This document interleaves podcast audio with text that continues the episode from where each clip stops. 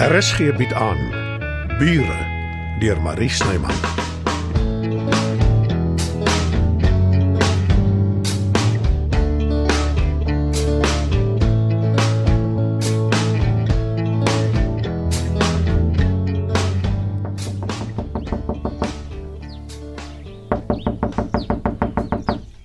Joe, dis ek, Brendan.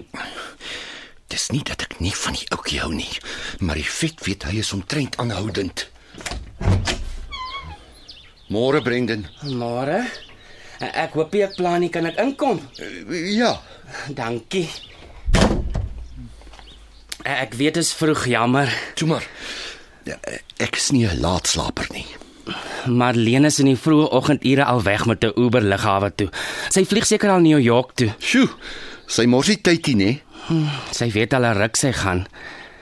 Ek is bly sy en Juffrou Imelda gaan tyd saam hê. En jy bly alleen agter saam met Werner. Hm, Om hom loop ek wye draaie. Hy's maar suur. Die gesig hang behoorlik op die grond. Oor Marleen. Oor Albert. Hy reken hy het oorgevat met die enetjie wat so koekoes is. Nie dat ek noodwendig met hom saamstem nie, maar Albert het nogal oorgeneem hier in die buurt. Hy kry dinge gedoen, dis wat. Jy noem iets aan hom en as jy weer sien gebeur dit. Ja. Matilda se man was ook so. Seker dit dat sy nou so genee is met hom. Ek weet nie. Moenie my sê jy het dit nog nie agtergekom nie. Ek hou my neus uit ander se sake. O, sjoe, maar ons is kwaai vanmôre. Matilda het heelwat dinge wat haar pla. Dalk sit Albert hand by om haar las ligter te maak. Vir my lyk hulle danig met mekaar. Jy moet seker net nou hier langs aan inval. O, Hm, Werner skiet eers later in die huis. Hy wil vanoggend hier by Matilda afstandskote doen. Toe ek hiernatoe gekom het, was alles stil en rustig. Nou voel dit vir my asof dinge te vinnig gaan. Verandering is 'n goeie ding, Joe. Mens kan nie op een plek wil bly stil staan nie. Mm, Ek is nie so seker daarvan nie. Ek hou van die bekende. Nee, ek nie. Ek sal maklik in 'n woonwa kan bly en van dorp tot dorp trek. O nee, ek kan my niks erger voorstel as 'n nomadiese bestaan nie. Ek is my sus ewig dankbaar. Ek het nie geweet watter kant toe nie, maar toe bied sy aan ek kan by haar kom bly. En al gaan dit partykeer woes, ek is gelukkig hier. Veral nou met my woonstel. Ek het in geen jare my eie plek gehad nie. Ek het meeste van die tyd maar saam met iemand ingetrek en dan moet mens mos inval en maak soos die een sê. Maar dis nou ideaal. Ons bly reg langs mekaar, maar daar's 'n muur tussen ons en elkeen het sy eie deur wat hy kan toesluit. Uh, Joe, wat's fout? Niks nie, Brendan. Wel, jy lyk nie jy's bly oor die vooruitsig, nee? nê? Dis nie dit nie. Ek dink aan ander goed. Ag nee. Wat kan dan nou belangriker wees as ons twee se toekomsplanne? Moenie my verkeerd opneem nie. Maar jy sal moet briek aandraai. Jy gaan te vinnig vir my. Jy wil my nie hier hê nie. Ek weet dit lankal, maar ek hou aan probeer. Wel, ek het nuus vir jou. Matilda het klaar ja gesê en ek trek in of jy daarvan hou of nie. Dit het ek nooit gesê nie. Nou wat is dit dan met jou? Niks van jy iets kan doen nie. Jou vriend in die hospitaal. Ek het sy dogter ontmoet. O. En jy het nie geweet hy was Nee. Hy het my van haar vertel en dat hy getroud was. Maar om haar in lewende lywe te sien en te besef hy het haar al die jare van my af weggehou, dit was 'n vreemde gevoel. Ek kan dink ja. Dis hoekom ek wil hê jy moet Ekskuus dat ek jou onderbreek. Jy hoef niks verder te sê nie. Van hierdie oomblik af hou ek op om jou te tuister. Jy tuister my nie, Brendan. Dis net ek wil nie Gee my kans dat ek klaar praat. Ek trek in langs jou omdat ek onafhanklik wil wees. Dit beteken ons is bure, maar dis dit. Dis nie nodig om so heftig te reageer. nie. Alles behalwe. Ek is net moeg om die heeltyd te hoor die tyd is nie reg vir ons nie. Brendan, ek, Vergeet dit, Jou. Ek het daarin my trots.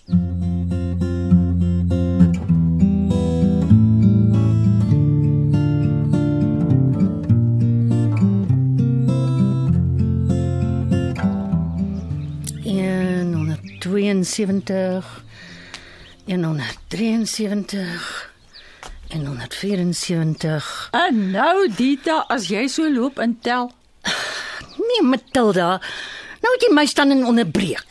wat is daai ding aan jou arm waarna jy so staar? My Fitbit. Ek meet my tree. Wat die dingetjie doen, Toe maar, ek het al gelees daarvan. jy kan gerus vir jou ook een aanskaf. Dan kan ons saam fiks word. Ek is fiks genoeg, dankie. Wel, jy wat so sleg slaap, die Fitbit meet dit ook. Jy kan elke oggend kyk presies hoe lank jy geslaap het en hoeveel keer jy wakker was. O nee, dankie. Dit sal maak dat ek net nog minder slaap. Kennis is mag, Matilda. As jy weet wat jou slaappatrone is, kan jy dalk iets daaraan doen. Geniet jy maar jou speelding. Ek stel regtig nie belang nie. Verskoon my. Môre Brendan, kom gerus in. Môre Matilda. Dankie. Ek is op soek na Dita. Jy sal maar moet meeding met haar 'n Fitbit vir aandag. Is jy nog steeds aan die gang met die kontrepsie Dita? Oh, julle twee is ewe erg. Skrik vir enige iets wat net bietjie modern is. daar is niks verkeerd daarmee om jouself te verbeter nie. Nou wat het geword van sommer net 'n end gaan stap? Ek stem saam. Ah, As julle twee dames reg vir vanoggend se skietery hier.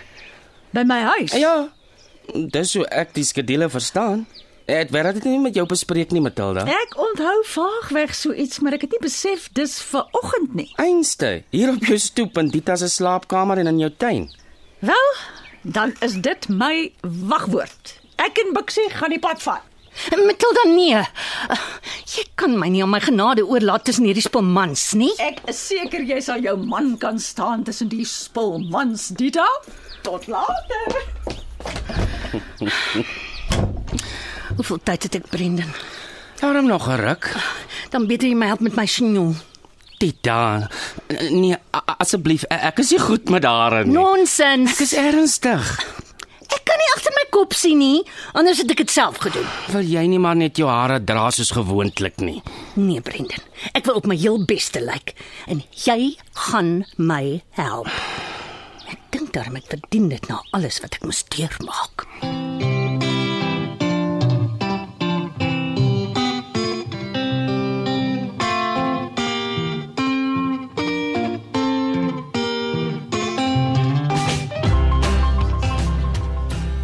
Bixie! Waar's jy? Ag, oh, die hond sal my nog eendag heeltemal van my kop afdryf. Bixie! Ek, ek dink nie hy's hier nie. Ek het hom nog nie vanoggend gesien nie. Ah, seker weer hier onder by Albert Hamega. Hy moet nou maar sommer daar gaan bly en klaar kry. Wil jy hê ek moet hom gaan haal? Nee, toe maar. Natuurlik. Jy sal self gaan. Nee, Johannes. Eh, Dan verstaan ek nie. Werner kom net nou hier skiet en ek wil nie hê Bixie moet in die pad wees nie. Jy weet hoe lastig hy raak wanneer daar vreemdes is. Hy wil mos 'n ieder en 'n elk se ou maatjie wees. Maar as hy by sy allergrootste vriend is, hoef ek seker nie daaroor bekommerd te wees nie. Ag, en dit sal so oulik wees as hy ook deel is van die program. Beslis nie. Ek het ingestem dat hulle hier kan skiet vir Dita se onthawe, maar ek wil nie my lewe oopgevlek hê nie. Hy nee, Matilda, nou oordryf jy. Ek wil nie op televisie verskyn nie en ek wil ook nie hê my hond moet nie. Wel, daar is ek met jou. Jy ken my van kleins af. As ek 'n kamera sien, was my eerste instink om te vlug. Is alles reg met jou? Ja. Hoekom? Jy hou jou baie skaars. Ek was bietjie besig. Dis al. Te besig vir ons gewone oggendkoffie. Wat is verkeerd, Johannes? Niks nie. Jy wil nie daaroor praat nie. Ek kan vaar dit so, maar daar skort beslis iets. Kan jy nie net vir een keer in jou lewe dit los nie? Moet jy altyd die laaste woord inkry? Ek gee om vir jou. Maar as dit is hoe jy voel, eh, jammer ek het iets gesê. Matilda, Jy hoef regtig nie daaroor te praat nie. miskien is dit tog goed. Ek luister.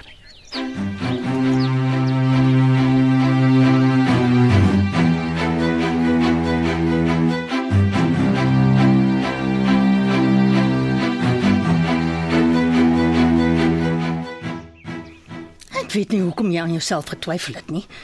Kyk net hoe perfek lyk Tishinyo. Mm, Wel, jy het 'n video afgelaai van YouTube af en my dit stap vir stap laat volg. Hoe anders? Julle jong mense weet nie hoe gelukkig is julle om net mooi alles op die internet te kan kry nie. En my dae moes ons agterop kougompapiere lees wat van vir wat. Ag nee, Dita, jy oordryf. Maar ons het ensiklopedieë gehad. Die skatkis was die een wat my ouers vir my gekoop het, 'n hele reeks. O, oh, maar dit was 'n langdradige proses. Nou waar draai Werner? Ek kry warm in hierdie swart klere. Net nou begin my grimeringsstrepe loop. vir wat lag jy vir my? Hè? Ek lag nie vir jou nie, Dita, ek lag uit verwondering oor jou.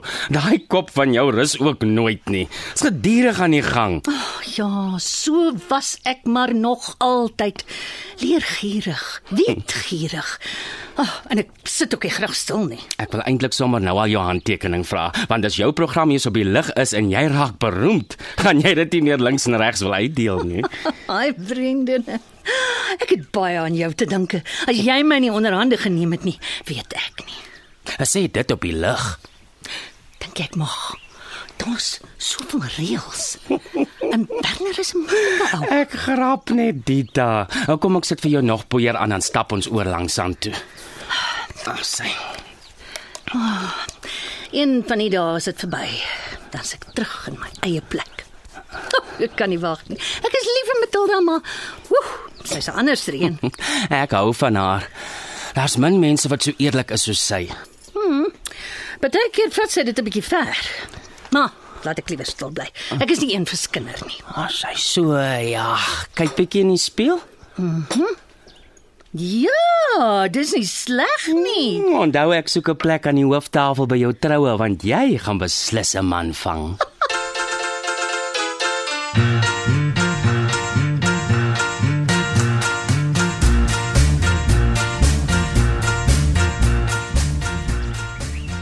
Is dit oor Chris? Wat weet jy van hom? Ek het jou nog nooit enigiets vertel nie. As ek reg onthou, het jy hom net die een keer ontmoet toe ek in die Kaap gebly het. En jy en Jurg was daar met vakansie. Julle het by my kom eet en so lank terug. Jy het nooit iets gesê nie. Was nie my plek nie. As jy wou hê ek moes weet, sou jy my vertel het. Maar ek het dadelik gesien hoe julle oor mekaar voel. Dit was ooglopend. Jy wonder seker hoekom ek jou nooit vertel het nie. Die ruk wat jy in die Kaap gebly het, was 'n vreemde tyd. Ons het min kontak gehad vir amper 10 jaar sou ek sê. Ja. 10 jaar. Dis hoe lank ek en Chris saam was. Ek het altyd geweet dit sal nie 'n leeftyd hou nie, maar Maar jy het tog gehoop. ja. Moenie dat dit beïnvloed wat jy nou met Brendan kan hê nie. Maar ek ken hom skaars. Juis, maak 'n plan, leer hom ken. Jy het niks om te verloor nie. Ek Wat is dit, Johannes? ek het nie gedink jy sal my aanmoedig nie. Dalk ken jy my nie so goed as wat jy dink nie.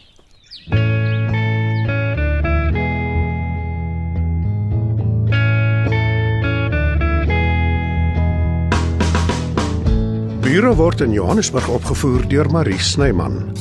Die tegniese versorging word behartig deur Bongie Thomas. Evert Snyman is verantwoordelik vir die musiek en byklanke. Bure is geskryf deur Marie Snyman.